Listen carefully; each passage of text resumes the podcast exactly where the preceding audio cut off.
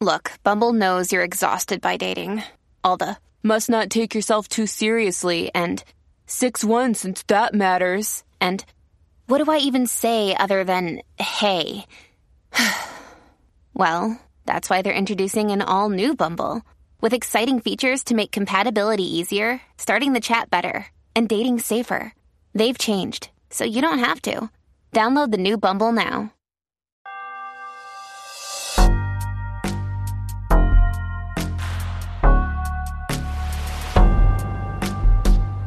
Hello, beautiful people. Welcome to God is Grey, the podcast. Although I, as a Christian, believe that God resides in absolute truth, in black and white, we as people are stuck here on planet Earth contending with the gray. In church, gray areas often cause dissension, anger, and even hate.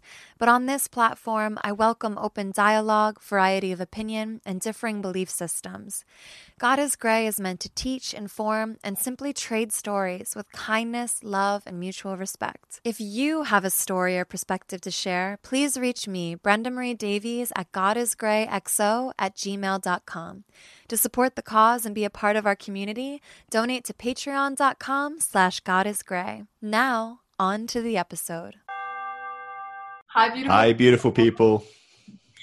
Today I have a much requested guest. This is Phil Drysdale of the Phil Drysdale Show, which is a podcast. And Phil's focus is really on helping people through the process of deconstruction. And we were just talking about how he's doing a lot more research on it, some of the misconceptions that mega pastors and more conservative Christians have about progressive Christianity, um, how it's perceived to be a bunch of us that just want to get laid and and party or something versus people that have really agonized to figure out what we actually believe and how it serves our faith and our spirituality. It's not an easy road to walk down. Any of you that have been there know this um, any of you on that path, welcome to this conversation. I hope you feel more seen and understood.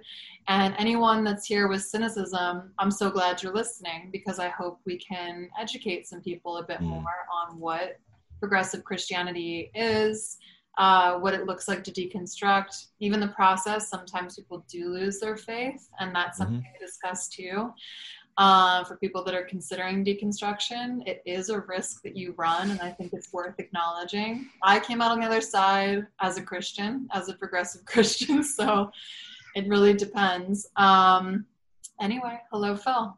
Hey, thanks for having me.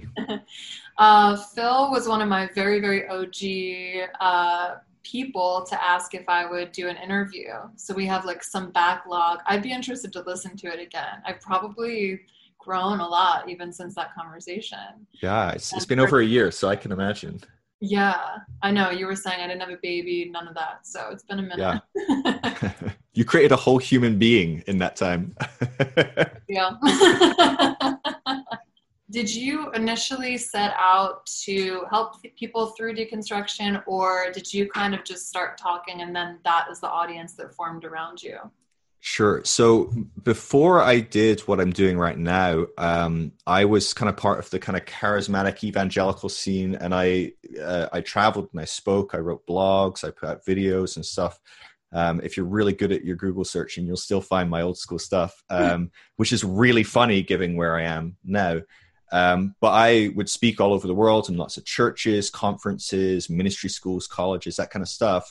Um, and I think it's through doing that that I kind of shifted um, what I was doing to what I'm doing now. In that, when you travel and you speak, it's this weird kind of privileged position where um, when you go to someone else's church and you share from the front, people go, "Oh, I want to talk to this person that like they deem as like on par with their pastor for some reason. I guess the pastor asked you to speak or whatever, but."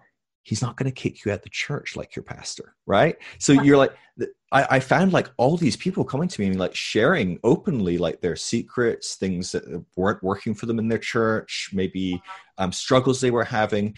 And and through traveling like at the height of my um, ministry that i had i was probably speaking in about 200 uh, different venues a year about 180 days of the year i was traveling and so i was going through a lot of people in my conversations. And you'd stay with hosts, guests you know like you know you'd be a guest in their home and you'd go back and talk with them afterwards and stuff.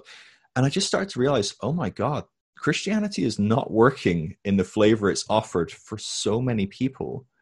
And yet people seem to kind of just be kind of hanging in there very unsettled, quite unhappy, with lots of questions they don't feel they can ask, or if they have asked, they've got really bad answers, but kind of picked up on the kind of unspoken hint of like, let's not go any deeper on this, or it's going to be a problem for you. Um, and this is not just people in the church that were like kind of the lay people. This was pr- predominantly most of the people I was spending my time with, people I was staying with, things like the leaders, the pastors, even. Mm. Um, and so I started to kind of like work more and more with those people and engage with those people. When i would do stuff online it, it, skewed to a lot of people that were kind of like disconnected from their church seemed to follow me online. They were looking for some sort of community that um, would go to that depth that they couldn't find in their church. Um, and so it kind of just naturally kind of evolved from there. Um, and, and ultimately, I kind of straddled that fence for many years, kind of not fully kind of revealing where I was at, which I've been kind of doing this for about 10 years now, maybe 11, 12 years, um, but wanted to work within the church and try and help people and, and bring people forwards and, you know, make some baby steps in the right direction. And I think if I'd thrown the whole tree at them, they would have died. But I was like, maybe if I plant some seeds and just kind of let some weeds grow in the cracks. I mean, I, I am the devil that you were warned by by your pastor, right? I was going to teach you something that would kind of eventually, you know, destroy your whole life. I was the leaven in the bread. Um, wow. But I was just trying to help people make um, some just questions, ask if they're if they really believe what they believed, and and seek out what they really believed, really engage with their faith. Um, and what I realized over time was ultimately in the church, you have millions of pastors and leaders that are there for you if church is working for you. If you are working in a conventional um, Christian church, um, that's your day to day life and it works for you and you like it, you've got no shortage of pastors, peers, uh, accountability buddies, disciples, mentors. The whole system is going to work for you. But for all these people that it wasn't working on for, they had nobody you know we were talking before the show like the space has kind of uh, emerged and exploded um, as far as um, leaders thought leaders you know people like that that are sharing and giving resources and helping um, in the last few years that's really kind of brought to the forefront and exploded. But like there was no one doing this five six years ago. It felt like it at least. I'm sure there was. I'm sure it was plenty yeah. of people but you know you don't see them. Um, and so for me i was like god there's like millions of people here and no one is there for them um, or at least it's going to be hard for them to find people. And so i really decided you know what i don't care if i lose all my audience of like you know evangelical charismatic christians all those kind of people I don't really care if i don't get to speak in churches or conferences anymore. I never really liked that. Um, so i'm not a big church service person anyway. Um, so that that was never a downside but really what needs to happen is is these people that have no one need people to kind of rise up and, and support them and encourage them. And it's it's it's the fastest growing spiritual movement in america today is the deconstructing christian. And so what you have is every day in america 2700 people leave church. So that would be dechurched. Um, that's a lot of people. It's about a million a year.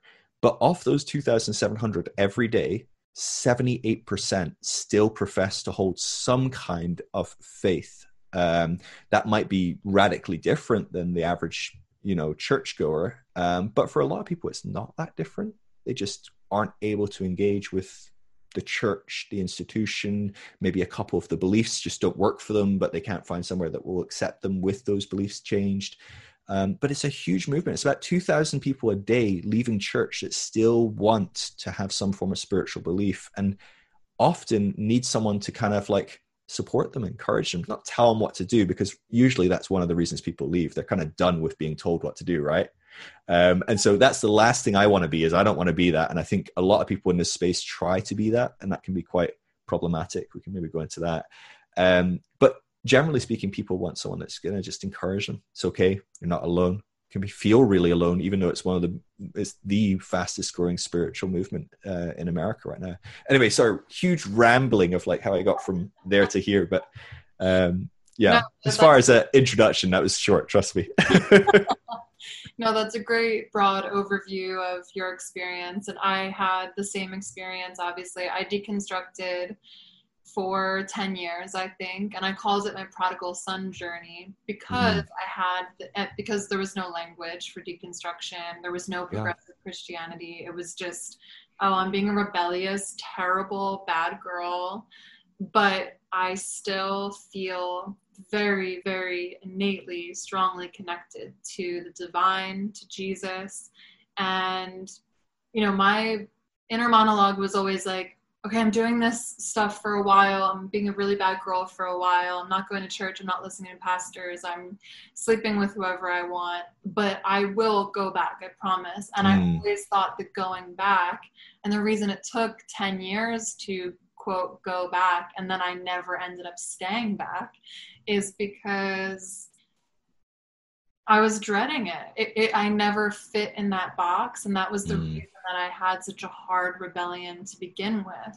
And you know, I've been very open about um, sexual exploration. For me, drug experimentation would be some of the main like points of rebellion, quote unquote, that I went into, and I found a lot of it extremely unhealthy because there was mm. no balance to it at all. It was just full on rebellion from what I knew. And sure.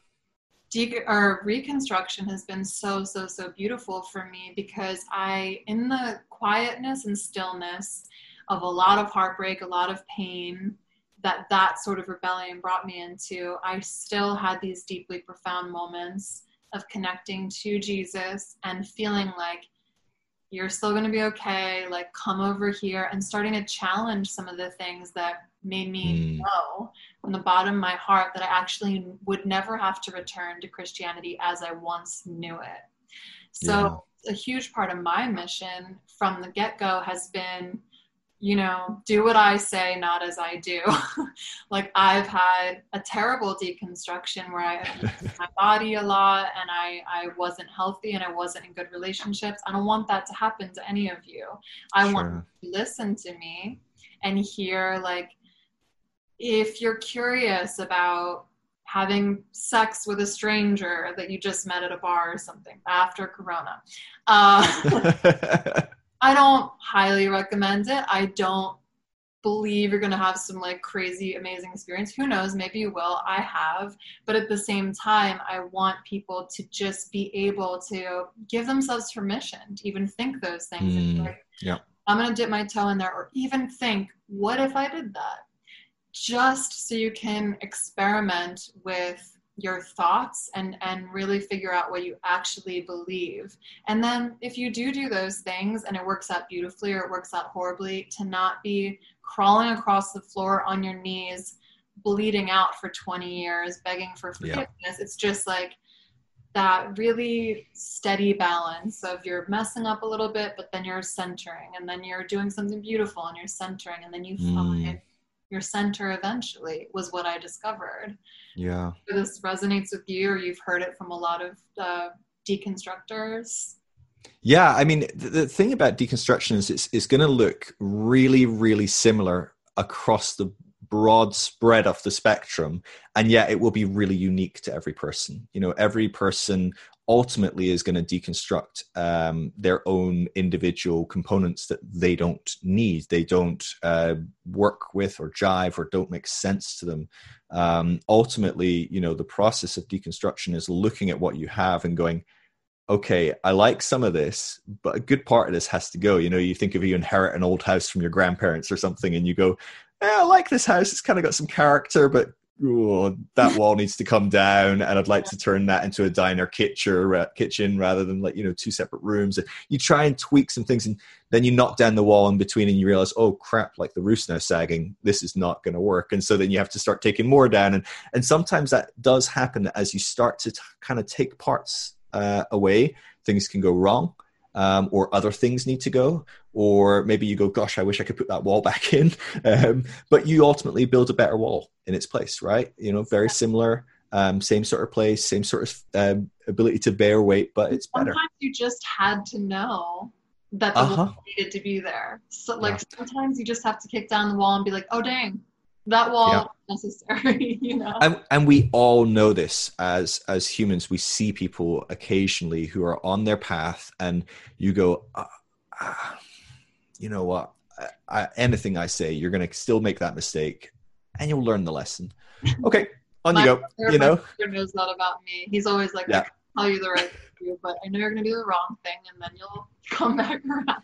That's it. Well kindred spirits because that is me to a t. I only learn by bad mistakes so but I've learned them really well. Um, yeah, and so that that will happen a lot, and it does happen a lot for people. I think a lot of the time, what people find is, and you might have found this in your description, what you're describing there as your end point is just a very healthy way of doing life you know i'll push there oh maybe not like you know having that balance room to explore but room to kind of like give yourself grace have self-compassion um, you know respond to failings well, respond to going well, well, and pursue it more.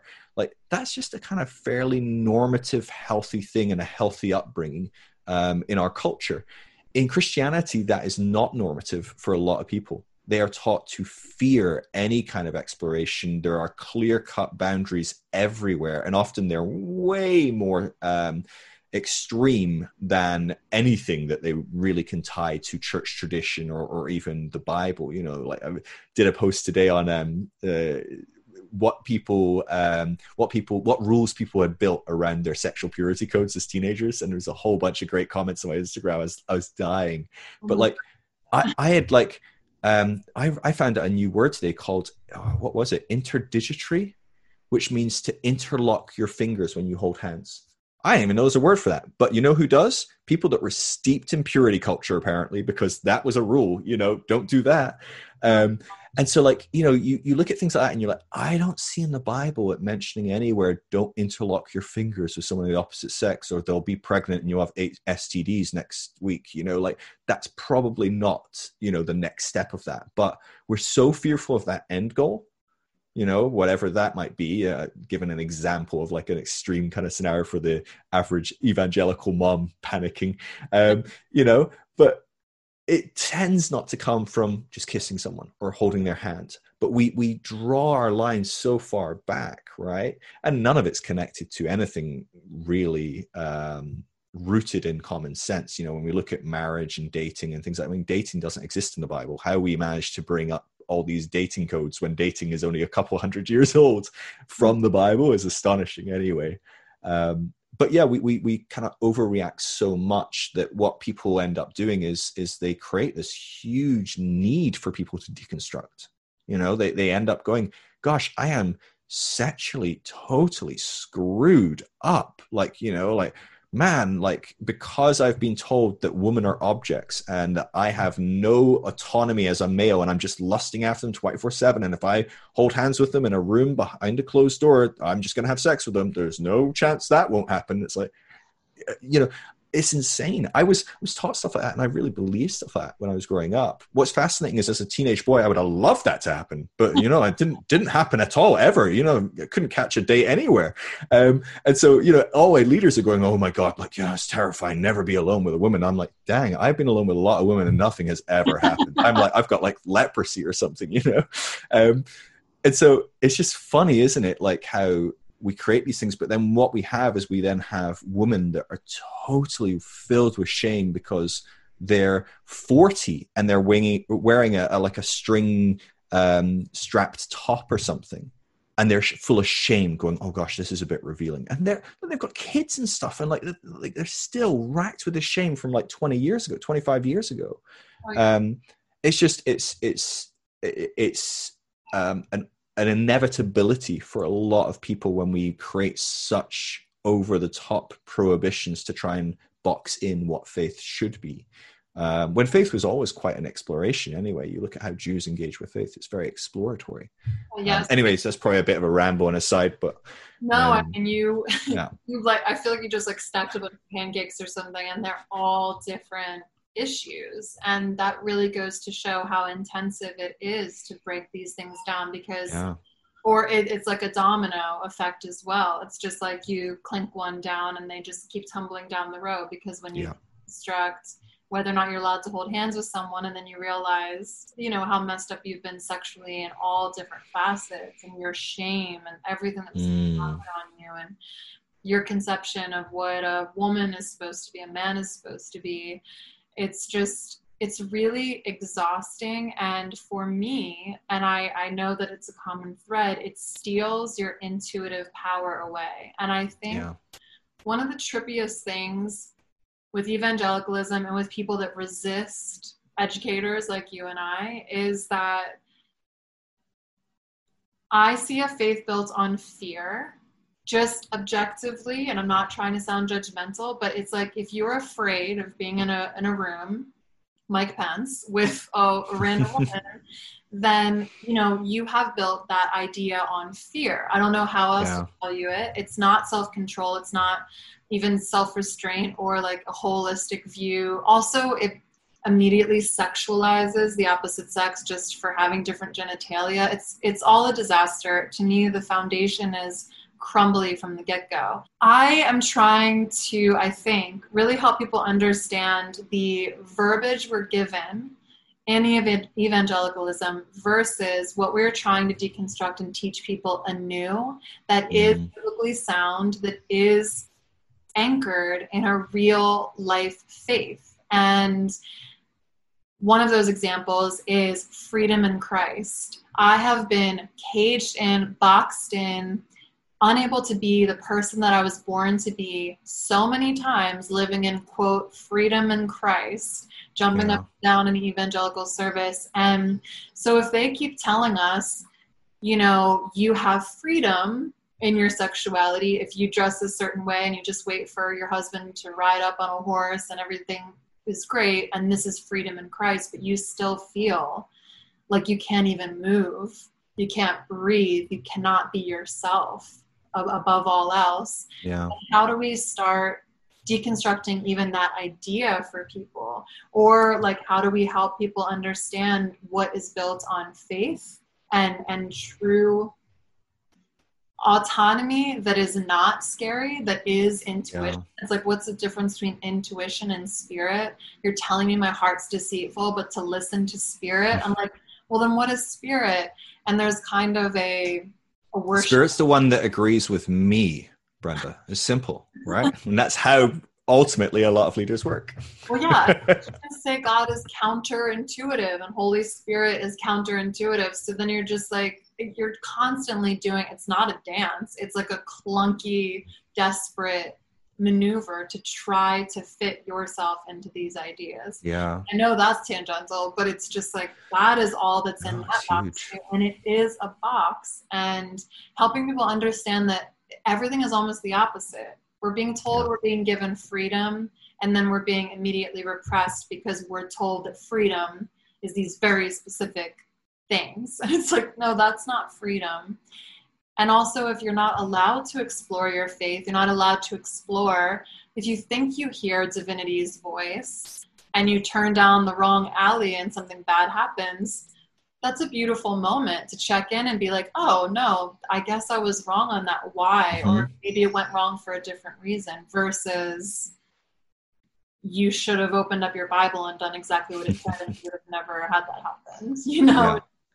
Because the bible definitely will talk about that alley and whether you should turn down it or not exactly I, I, guess so in summary i think i'm just talking about the semantics and how different yeah. they are to overcome when yeah. everything is being told to you in some sort of opposite yeah. mirror yeah i mean this is this is where you know where, this is where the similarities come in so everyone deconstructs from their reason so i know a lot of people that follow you are probably um, questioning or don't like that you're questioning um, sexual ethics right? So you look at maybe um, christianity and you go this is beautiful. I love the kind of the general ethics of love. Of love your neighbors yourself. I love who jesus is. This forgiving servant you know all this amazing stuff. God who comes down to serve humanity to love humanity to lay his life down. I love all that but like what is this deal with like not no sex before marriage or like you know being like extraordinarily weirdly prudish or you know any of these kind of like desire, uh,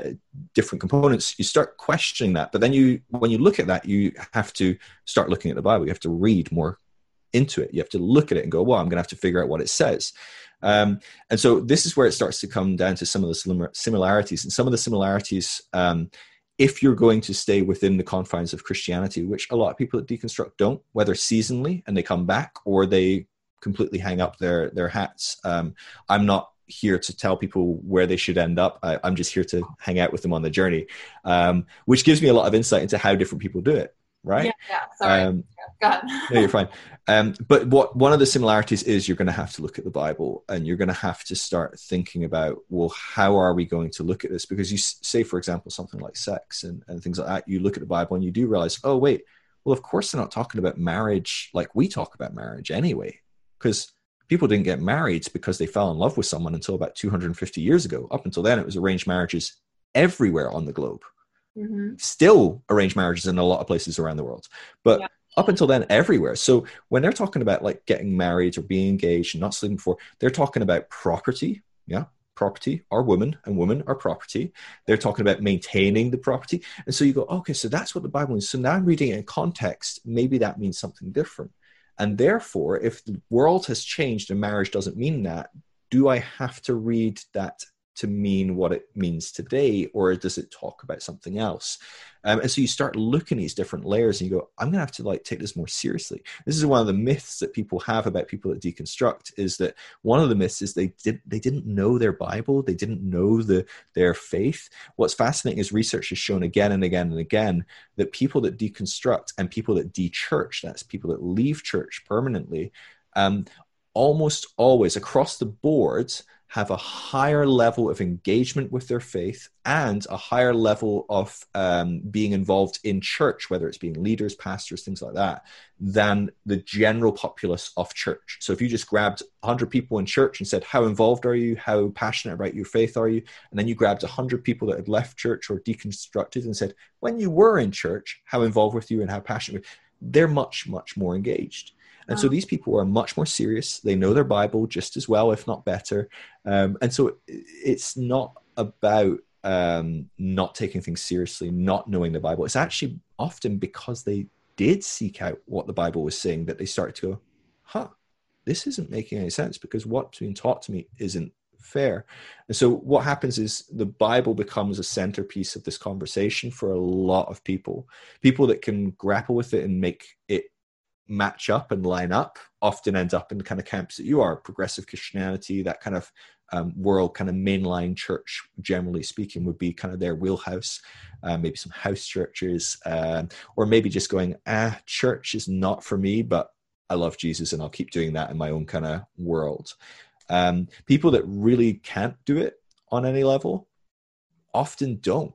They, they, they'll move into some sort of agnosticism some other spirituality maybe following jesus um, perceiving God to be similar to when they were in Christianity, but quite different potentially. Um, but I think the Bible is a big linchpin in like how people navigate their deconstruction because, like it or not, the Bible is our idol as evangelicals. It's it's what everything's based on, and and it's not the Bible. It's our interpretation of the Bible, right? I mean, any good theologian will laugh at you if you say, "Oh, the Bible says this," because the Bible doesn't say this. My interpretation of the Bible reads it that way.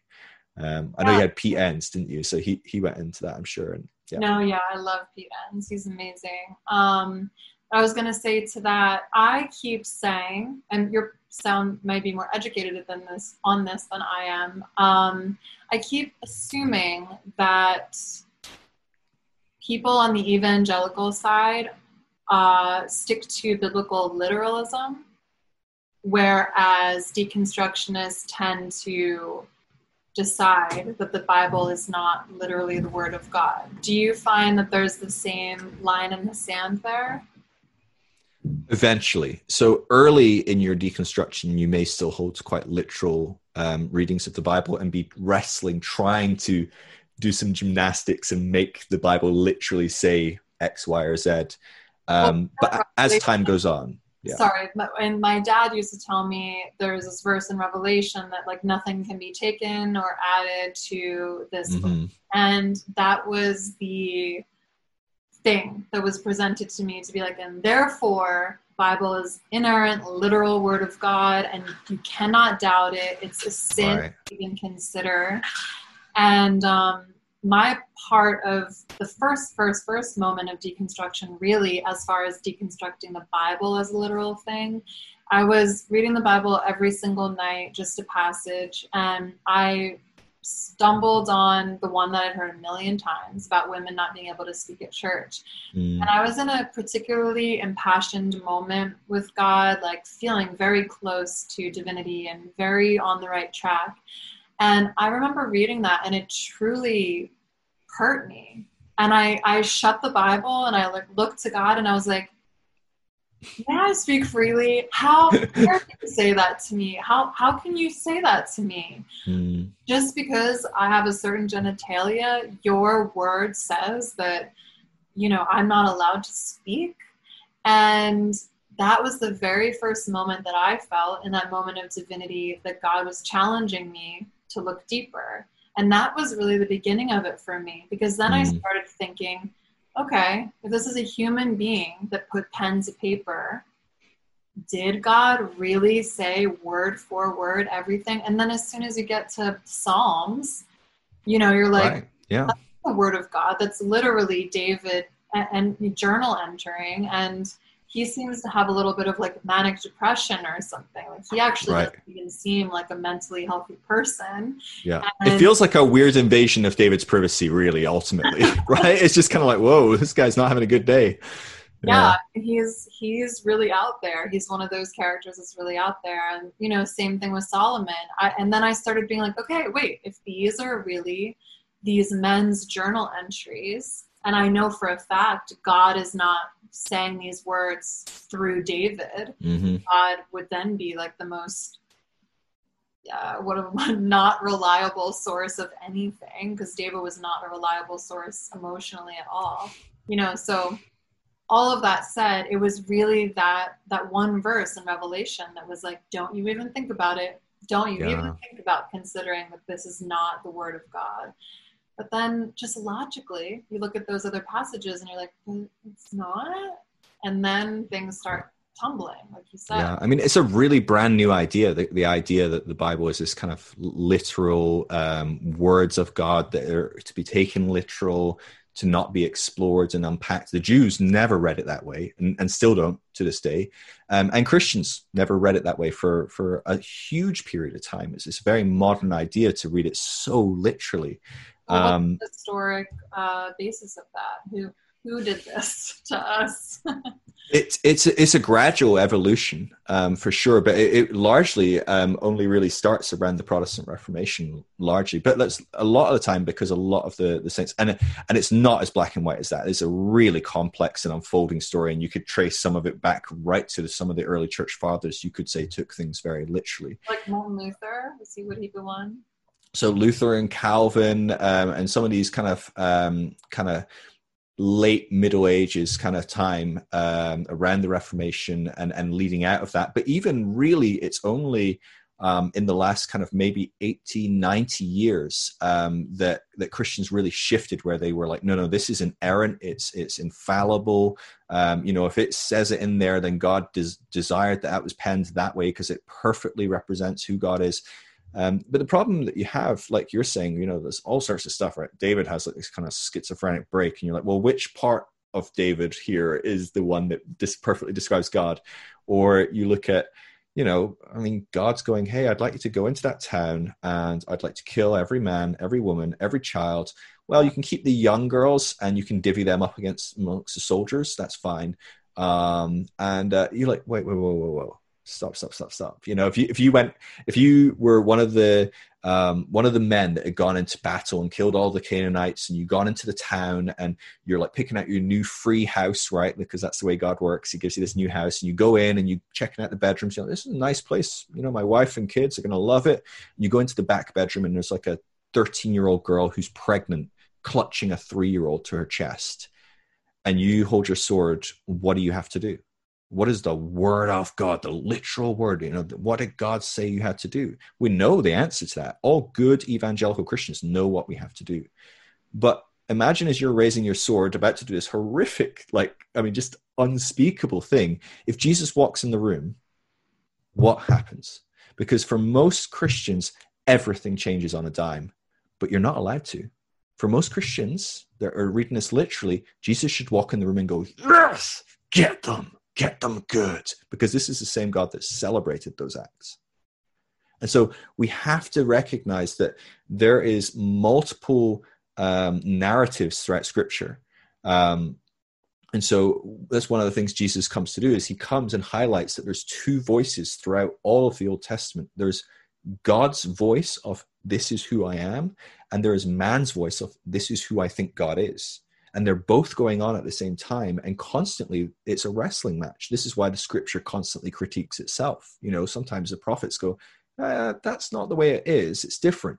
And they change the way they see God. They go, Oh gosh, yeah, I guess God could be more merciful than that cool yeah let's do that usually they were upset about him being merciful right but yeah. and this is why jesus comes jesus comes and goes hey you've heard it said eye for eye maybe we could do something a bit more loving maybe love our enemies what do you think let's let's give that a float.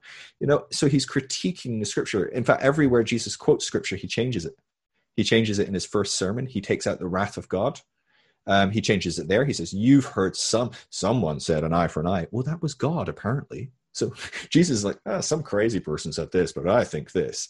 Um, or what about when jesus gives the most important commandment to love your lord your god with all your heart with all your soul with all your strength. That's what the Old Testament says, but he doesn't say that. He says, with all your heart, with all your soul, with all your mind and your strength. Jesus adds, use this thing when you're interpreting the Bible. That's what that passage is about. How do you interpret the Torah? And he says, use, use your mind. Um, and so Jesus has given us um, permission to explore those scriptures in a way that Jews always explored the scriptures. You know, Jews came to texts and they needed to have seven interpretations before they could share their own. That's that's the rabbinical requirement, um, at least in Second Temple Judaism, which is where Jesus was. Um, and so, can you imagine what pastors would look like if they couldn't preach on a Sunday morning unless they knew seven different interpretations of that passage and then they told you what they thought theirs was? Oh, never happen. Oh, that sounds amazing. But it does sound amazing. And so, this is the direction that tends to um, draw people that want to stay within that realm of Christianity that are deconstructing but are trying to wrestle the Bible, they start with what they know. Yeah, well, the, the, revelation says you can't add or take away, and and it says that all scriptures God breathed, and but how do I do this? And so as time goes on, and as they study more, they start to realize that's kind of like crazy. No one actually seems to believe this throughout church history, and the Jews don't do this. Jews do things really differently, and it's their book, right? The majority of it, and the, the bits that aren't their book, they wrote. Right, Jewish people wrote the rest. So, um, you know, it's it's wild to think that we should suddenly adopt a completely different approach to this scripture. Uh, Rob Bell often quotes, he says, the Jews open scripture for a discussion, Christians open it to end the discussion. Wow. Um, and I think that sums up really, really well. And so I think for deconstruction, um, for a lot of people, it's about starting the conversation again. It's about going into conversation with God and going, God, what can I do with these passages? How do I engage with this? Who are you really? If I use Jesus's um, hermeneutic, the way he reads the Bible, to split between what God says about himself and what man says about God, if I use Jesus as the benchmark, I can go, oh, that's man's opinion and that's God's opinion.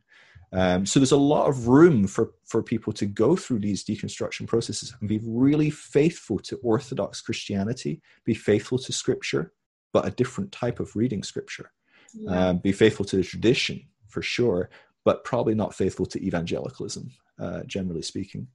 What are some of the main obstacles you see presented, you know, by people that are talking to you when they want to start doing this kind of deconstruction, especially like exactly what we're talking about, deconstructing certain scriptures or experimenting with have I been told what is true? Is it actually true?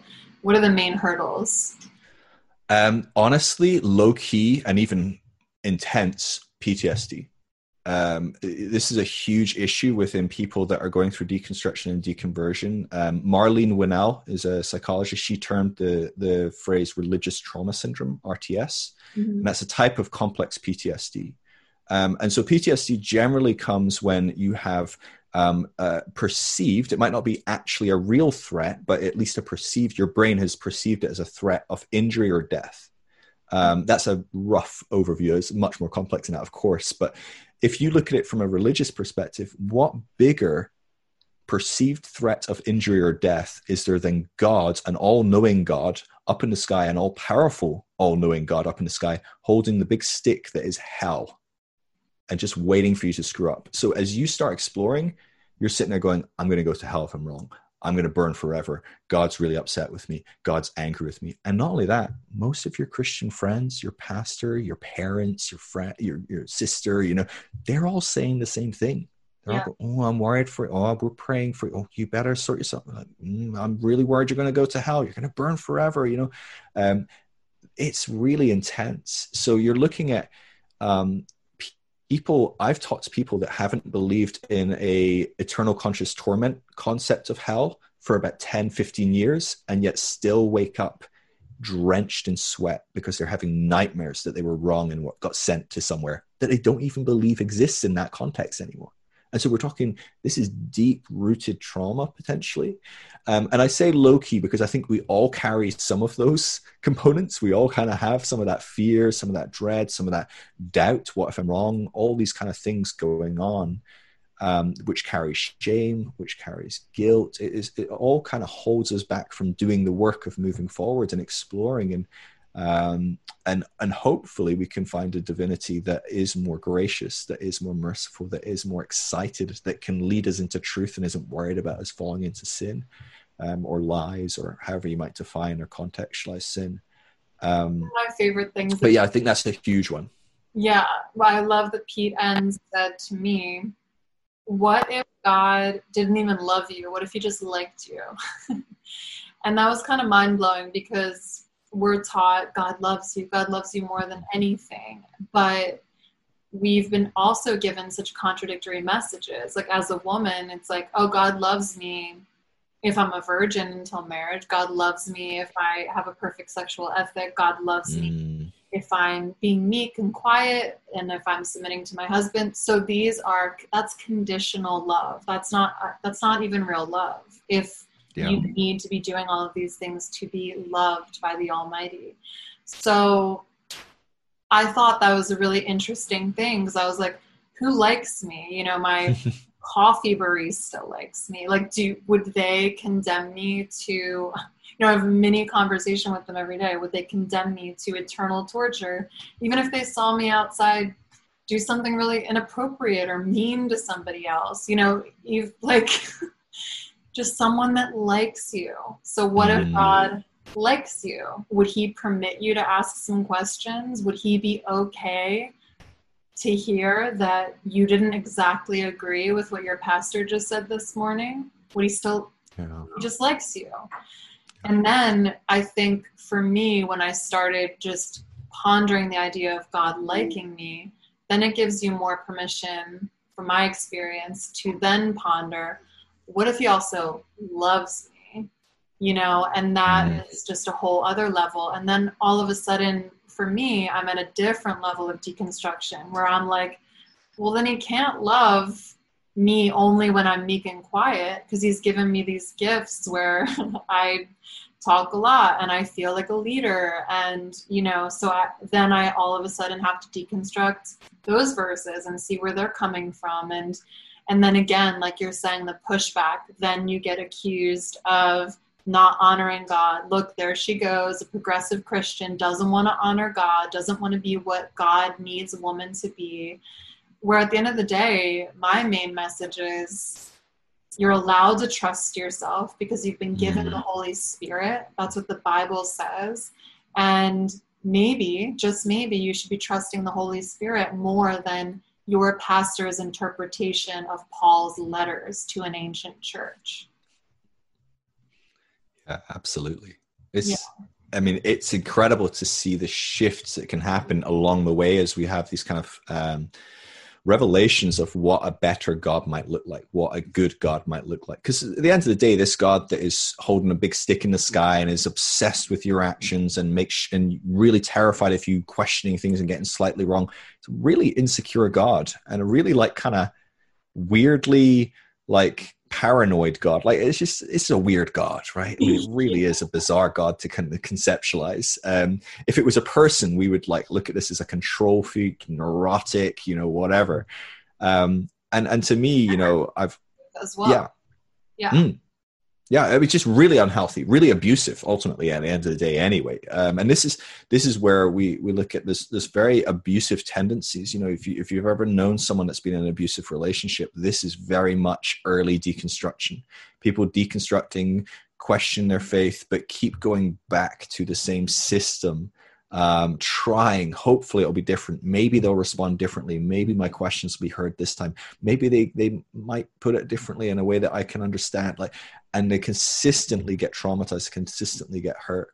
And then the other component of that as well, um, going back to your initial question of like what are some of the biggest barriers, I think is the loneliness of this journey. The mm. vast majority of people that stay in the church stay because of community, and that isn't true of people that are deconstructing that's true of people that are in church, period. Um, that's been shown again and again and again. Is the number one component that causes people to stay in church is community. Um, and so when you go through deconstruction and, and the faith that you've been a part of is all about believing the right things and they do other people once they don't tick those boxes or they don't do the right thing right? Oh you did sleep with your boyfriend? You're out right? I mean simple as. Um, or if you're in, you're going to be a pariah here, and we're going to put a big scarlet A on you and like treat you like crap or whatever. And um, so, like, what happens? yeah. Oh God, no question, right? And and so, what happens is you end up being really, really scared of being alone. Um, and it's a very real fear because the people that do tend to bite the bullet do end up alone in a lot of ways. You know, this is the number one thing I deal with when I'm talking with people um, beside their personal existential kind of crisis of like, oh my God, who am I? What is God? What even is up anymore if this isn't the case or that's not the case? The vast majority of people are going, God, do you know anyone who lives in London that's going through this? Do you know anyone that's in LA? Seriously, because I feel so alone. And this is going right back to that stat I mentioned at the beginning 2,700 people a day just in America million people every day just leaving the church every single day, not leaving the church to go to another church, done with church. Yeah. And so the simple fact is, looking at the numbers, is there's probably someone living on your street that's gone through this journey. Not even, you know, do I know anyone in your town? There's probably a couple on your street. If you just started knocking on doors, but you don't do that, right? Because it's like the 21st century and we don't actually talk to humans. Um, maybe send them a text if I've got their number. Or, um, and so what happens is, you know, if you leave, say, a Baptist church, maybe say you're part of Southern Baptist Church, and then you go, oh, I think um, charismatic Christianity is right, and I want to start raising my hands and I want to start healing the sick, was really easy, to be honest with you. It's not that hard a transition. It's a little hard because you lose some friends and you're going to have to make some new friends, but you stop going to Southern Baptist Church, you look in your town and go, oh, there's three charismatic churches, I'll try those three. Yeah. Nice, simple. You then decide, actually, maybe I'm a Methodist. Nice and simple. Where's the Methodist church? You stop going to church and realize I've got problems with institutional church. I've got problems with some of these um, very fundamental approaches to spirituality, and I'm wanting to look at things more progressively. Maybe you could look at some progressive churches, maybe. But for a lot of people, deconstruct the progressive church is actually only a, a, stopping point, and for some people, it never is an option, depending on what they deconstruct. Um, and so, maybe they have that option, but for a lot, they don't have any option and when you're faced with that and you're looking at your friends never talking to you again, your church never allowing you really to be engaged there and, and to be there, when you walk in the door, you are like person non grata, right? Um, and your family even potentially going, You're dead to me. I, I'd rather you were, you know, I'd rather you had died than come out as a agnostic or you know like that i've i've heard family members being told that um you know just look at oh conservative parents with a gay child or something it can kick them out the home you know at 14 or something you know like we know families can be pretty intense in those kind of very fundamental contexts. And so dealing with that loneliness and trying to develop some form of connection is huge. And so that's another key component i think. People like yourself and people like me can be trying to help people connect and find connection um, it's why I set up the Deconstruction Network, which um, is we do our research through the Deconstruction Network. But it's also it's a, it's a huge global map, and when you uh, sign up, you can put your city, and it puts you as a dot on the map, and it's you know as anonymous or as um, as out there as you want to be. You can choose your name and wh- how detailed you get on your address. I would re- wouldn't recommend putting your house number, but maybe a city or something, and then you can search. I want to find out any how many people is there 20 miles from the center of LA? And you go, whoa, there's like 48 people. Holy crap, I'm not alone. And that, like, you know, and I, I had people people going, holy crap, there's like two people in all of Chile. Now, Chile's a big ass place, right? And they were about 300 miles apart, but they were like, this is the best thing that's ever happened. And it's still very early. And, and as time goes on, maybe it'll be 100 people in Chile. I don't know. Um, but what I do know is we can be making steps to try and make this a less lonely process. Mm. Will make a huge difference in how people feel about going through it and how people do go about it. Even just having someone that's with them that kind of can support them. You know i know that you're active and with your community replying to comments maybe answering dms and stuff. I know you've messaged me at times and i spend three four five hours a day messaging people. I do this full time and that's what i do. I try I and help people. i can't but no. but yeah. Who, who, can right? I mean I, i'm very lucky that this is what i do um, and i choose to do that. I choose to not be able to do a lot of other things so i can be one-on-one helping people. But i can still only do so many. So if we can create support groups and people and communities, I think that's going to make a huge difference because that is what people are crying out for. You know, when we've done surveys and we've asked, what is it that you've grieved the most? Is it you've lost your relationship with God that you used to have? Is it you've lost the notion of God, even a, a God at all for some people? Is it that you've lost, um, you know, um, the your ability to worship, uh, your ability to pray. If you, you lost your faith, you lost your whatever it might be, the number one thing that people lose that they grieve is their community and their family and their friends. And so I think that's the number one thing that um, we can be trying to recreate um, for people and help people find. Um, and it's the number one thing you can do if you're deconstructing. Prioritize this beyond anything. Whatever you can do to prior, to connect with other people will make this process a hundred times easier. It is brutal and hard. No one chooses to deconstruct. This is the fascinating thing is one of the myths people like choose to go and deconstruct. Most people stumble into it and they'd end up flying off a cliff somewhere. You know, like it's it's not like a oh that looks fun, I'll go do that. No, this is terrifying, it's painful, it's hard, and it usually comes because you were seeking God so passionately that you found out that things aren't the way you thought they were. God takes you out of you know whatever you were into something new but it's scary and it's hard um, and so we need to make it easier. i don't know anyone that's irreverent and no holds barred in that process you know i mm. like i said on my quote prodigal son journey i just didn't know there was another option. I didn't know that there was a different way to go about this, which again is why this space and creating this space for everyone is so important because I don't mm-hmm. want people to make the same mistakes that I did if they can avoid it. And, you know, I love that you're doing the same thing.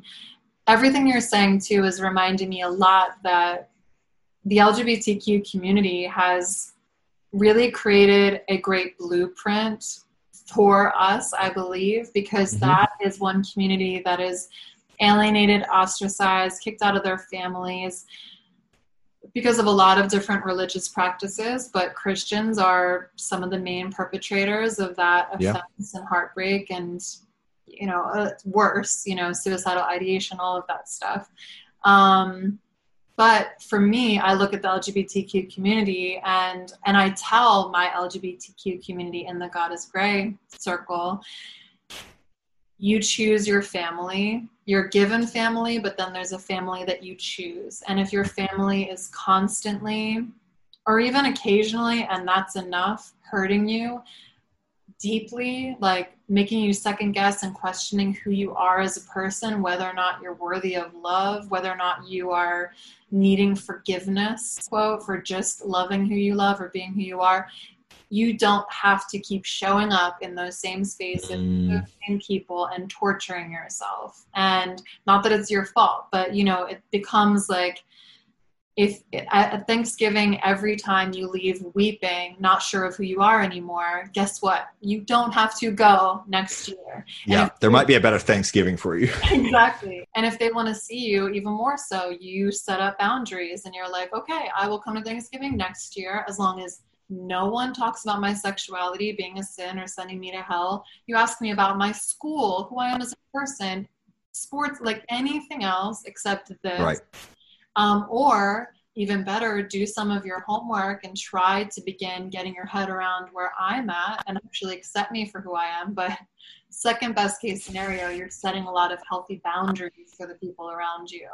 And I yeah. don't I truly don't believe we need to settle for anything less than than being surrounded by people. Life is too short. We know it even more now in Corona. You need to be really selective about who you're allowing in your life. And again, to your point about finding your community, it does suck. It's mm. terrible to be like, oh, I can't be around my grandma anymore because she makes me fall into an existential crisis every time I leave her house. It sucks. But at the same time, again, the LGBTQ community has been doing this for decades, and I think that progressive Christians can take a nod from that. Maybe we can start having our own parades soon too. yeah, there you go. The forest would be full of LGBTQ people because that's another thing. A lot of that community is coming to progressive Christianity not because they're just so intent on sinning and they don't want to hear they're sinners anymore. It's because we welcome them into a very, very intensive exploration of their faith and what it truly mm. is and what the Bible truly means to them. Yeah, no, it's true. I mean, I've said a hundred times that um, there is a parallel, and it's by no means whatsoever as hard a journey that uh, most LGBTQ plus people have to go through there is a parallel of of coming out of of you know the, the people go through this journey on their own for a long time. It's very much an internal journey for most people for a long time before they kind of feel, oh, maybe I can feel like a few friends that maybe I can tell, and bit by bit, and eventually you tell your mom and dad, and God, I hope they don't kick me out the house, or you know, I'm hoping invited to Thanksgiving next year. But there is that component where, I mean, a lot of people, this is a deal breaker. This is it. You're done you, there is no I, I mean i've seen again and again and again i've had this happen to me where you know people realize where i'm at and it's like that's it. I just never hear back from them. Like i'll text them hey how's your day? Nothing. I mean i have got like a wall of like you know one-sided text i'm like i guess we're done. Okay i'll move on i guess. Like um and that happens a lot. And and, and so it's, it's a very painful um process that people go through. It is it's it, it cannot be understated like how horrifying going through deconstruction is. And so i think as well to people that are listening i know you have a lot of people that are, have contrary perspectives that listen and, and watch you. Um, people that aren't going through deconstruction but you have a friend that's going through deconstruction kind of bear that in mind that this is a really hellish process most likely for them. Now not to say that they're not excited about learning some freedoms and realizing that god might be better than they thought he was and you know there's different elements but it's really painful for most people. And and actually if you can be there for them as a friend and put your spirituality and your how much they're wrong and evil to the side for now because realistically if you want them to come back and change anyway this is the best method. It just is okay? So listen to me as a, from a manipulative perspective. Just sit sit and listen to them. Sit and mm-hmm. listen to them. Give them space to be themselves. Hug them when they feel like they're broken and crying and just ready to die.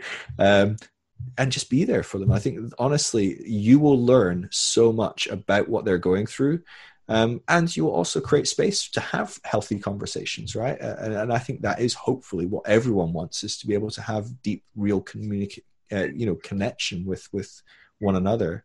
Um, and so there's a lot of room for people to to be doing the right thing, whether you are yourself deconstructing or not. Um, yeah, that's that's there. You know that there is that opportunity. Absolutely, yeah. and now that we're nearing the end, I like your segue into more positivity because it definitely is painful and difficult and can be incredibly alienating. Um, at the same time, I'm really curious where you see people land in the end. What kind of emotional, spiritual change you see? Where does this journey lead people? It's a, it's a great question. So I, I've studied the last kind of three years uh, on the side. I brought out a whole series of teachings on it, but um, I studied on the side um, human psychological development because I think it's fascinating that we can see through cultures and through individuals, we can track across the last kind of 80, 90 years, we can see how humans grow and develop psychologically. Um, and for a lot of people, um, evangelical Christianity is at a very specific stage of psychological development. It's, called traditional stage, and, and that seems like a pretty good name for it, really, isn't it? And it values safety, certainty, and security. Mm. Um, now, most people that are deconstructing go to the next stage, which is stage modern. Um, and modern stage values um, self autonomy, um, it values rationalism, it values logic, and it values um, uh, cr- creation um, for the sake of the self. Um, and so you very dangerous. Like if I was they, conservative listening to that, I'd be like, "Oh, see, I knew this was demonic." Each stage will terrify the stage before and the stage after and it, and it just is that way you know this is why you know you have such head-to-head um, matchups with different types of people is because usually they're you're where i'm going to have to go and i don't like it or you're where i came from and i really don't like it because you've reminded me of all the bits in me i don't like that I haven't integrated and you know really done the work to kind of incorporate healthily. Um, but that's really where most deconstruction um, most people that are deconstructing are and and it can have really really healthy most every stage is good and bad. It's not no stage is right. That's not the way to think about human psychological development. That would be to say that a two year old is worse than a toddler and they're worse than uh, oh sorry two is worse than a teenager and a teenager is worse than a 30 year old and a 30 year old is worse than an old person. We don't grow like that right? It's not like a certain stage of life is better or worse. It's just pros and cons to each stage and hopefully we're growing in a sense as we go through them. Um, you know a chicken isn't uh, better than a dinosaur but there's chickens today and there's no dinosaurs. So in a sense it's better. Um, but I'd rather be a dinosaur, I think. and so as we track human psychological development the stage after um, stage modern is this postmodern stage. And postmodern swings back to being about community back to being about group. So it goes away from the kind of the self but it's important to relearn self. I think this is what uh, that modern stage and that deconstruction stage is kind of rebelling against this in at stage tradition we have to like just be one of the masses and just in, integrate into christianity. You know don't stick your head too far up just being in the mix. Don't you know mess things up. Just follow the authority figure. Maybe if you're an authority figure might be good but most authority figures aren't actually at stage traditional. Um, they're usually actually a prior stage that just really looks to work with that. Um, the stage after that modern stage also has pros, also has cons, but it becomes a lot more focused on building community, on asking, it, it, integrates prior stages. So it still looks out for itself, it values itself, but it values itself not at the expense of anyone else, but goes, how can I be the best me possible, but actually look out for every other person around me? Um, and so I think we're going to start seeing as people deconstruct, generally speaking, if they stay at stage modern, this is where you see people um, generally speaking, getting a bit nihilistic and going into deep types of atheism and agnosticism. Um, and that's not to say that that can't be at later stages as well. As much uh, later stages will always incorporate still agnostics and atheists and stuff like that. It's not that one is right or one's wrong. Um, but I think, generally speaking, we'll start to explore um, and be a bit more open to community. You're going to listen to interfaith. You're going to listen to other communities. You're going to try and incorporate other communities and and and and be a bit more holistic. And I think this is where, generally speaking, we're moving as a whole. People at Deconstruct are moving in that direction, whether or not they stay within traditional, progressive, um, agnostic, Hinduism, Buddhism. It, it, it's not really relevant to the faith expression they choose.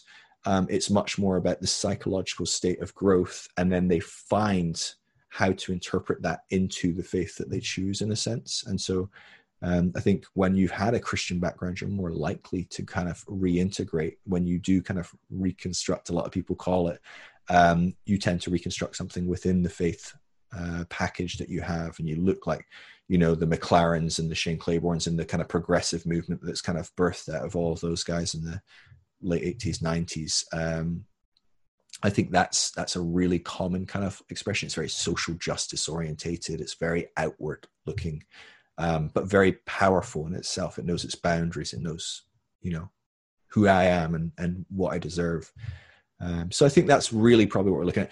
There's much later stages as well, and, and people that want to look into this, uh, honestly, there's dozens of models of human psychological development, but one of the best, I think, because it breaks up so well, um, is something called spiral dynamics. And so if you Google that, you can find out. I've got uh, like an eight part series. It's like 15 hours on YouTube if people want to watch it. It's, it's okay. in great depth, but, um, but there's a lot of great stuff in just understanding how, and it will help you relate to other people at different stages as well. You go, oh, my mate's at stage traditional. Oh, wow.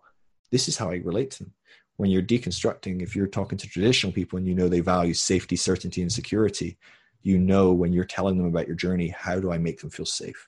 How do I not mess up their certainty too much because they're going to freak out and get aggressive and get angry, if I can kind of keep them feeling a bit safe, this might actually work as a conversation.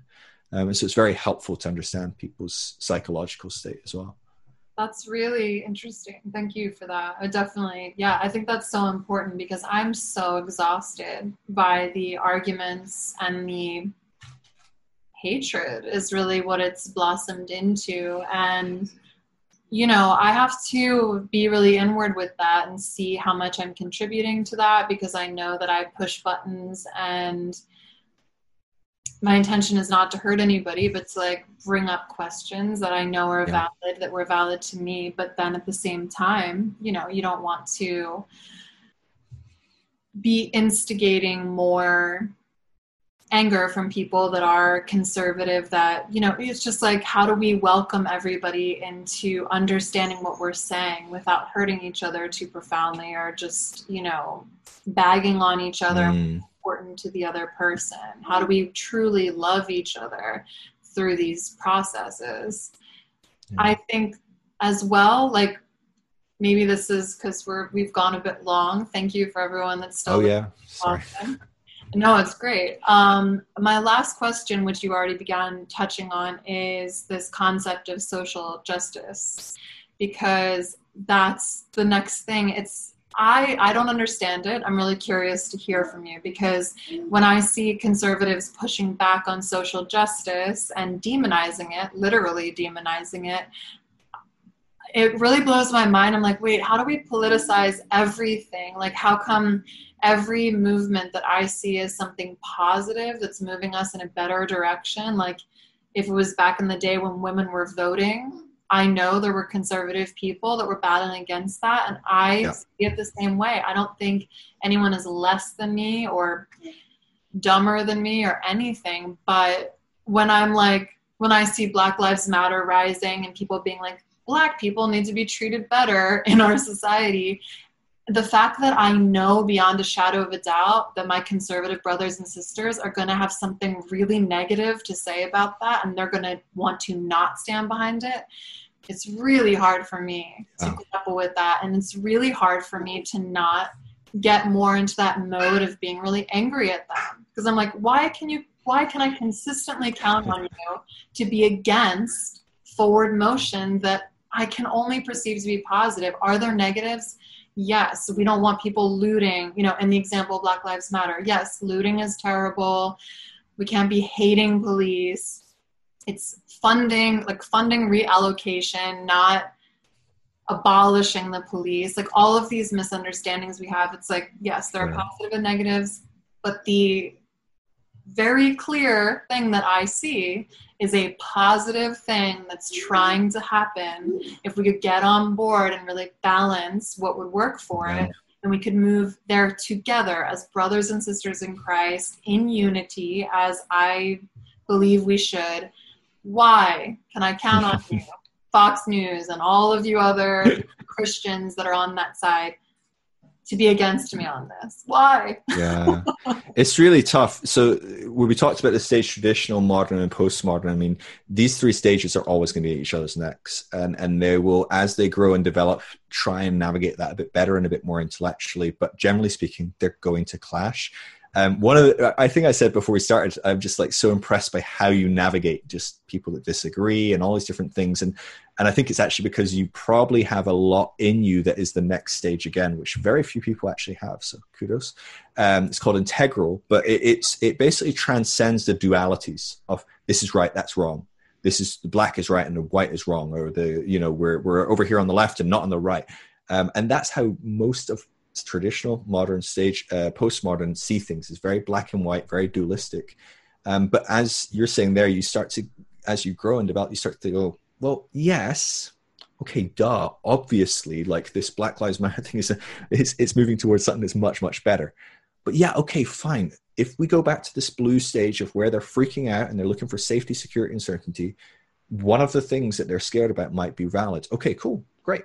It takes something to be able to go and listen to them and go, okay, what might be valid? It's going to the um, the MAGA Trump supporter in 2015 and going, why are you considering voting for Trump? What's going on? And not demonizing them, not saying they're idiot or whatever, going, oh, it's because you are really worried about your job and how many jobs have been lost recently by your friends, and, and Trump's promised you jobs and you didn't get promised job, jobs by Clinton. Wow, okay, wow, that seems like a really good point. You know what? I'm going to talk to Clinton and see if she'll put in some jobs, right? I mean, would that have changed something for people? I don't know, right? But my point is, like, if we can listen to that person rather than going, oh, you're thinking of voting for Trump, you racist piece of, you know, like, oh, that's a good conversation, right? now it's really easy in this realm of social justice for us to get very ramped up, especially when we start moving forward into later stages where we're looking for social justice, um, because it does look to us really black and white, right? And it's really hard not to go, well, wait, so what are you arguing here? So just because someone in the organization was Marxist, you don't want black people to have a equal rights? like I'm like that seems like a big kind of shift. Um, but we have to remember, and this goes back to what we're talking about the Bible. It stays traditional. People want safety, security, and certainty, and they find it in authority figures given from on high, whether that is God, a pastor, a priest, a Bible, church tradition, whatever it is. Police and officer. Police officer, right? I mean, well, and this is the benefit, the beauty of traditional. The stage before traditional is called often warrior. And it's the warlords in Africa mutilating people and running rampant, rampant and killing everyone. You know, you look at someone like Joseph Kony. So you look at traditional, and we look at it going, look at these backwards idiots. You know, and you go, well, actually, if you contextualize it, they've brought a lot to society. Because I don't want to get rid of the police, like you're saying. I'd like to reallocate some funds, but no, I like the police. And actually, I don't want to get rid of government. I think it's a good idea to have a d- democratic government. I would like to sh- change and evolve how we do it, but that's a great addition. And so we need to value what each stage brings and, inclu- and, and brings to humanity as we move forward. But when they are looking at those authority figures and going, that's the authority, that tells us what we can do, and we find safety and security in that. When, when it's a Bible that was written 2,000 to 5, 3,500 years ago, and it says, women are property, right? And suddenly people are going, well, what if women were free and they could vote and they could get jobs and they could do their own thing? Well, if you are looking at your Bible as your authority and you want safety and security, mostly by maintaining the status quo, you demonize that change because it's terrifying. I don't actually know what that looks like. And my Bible doesn't tell me what it looks like. So I'm scared.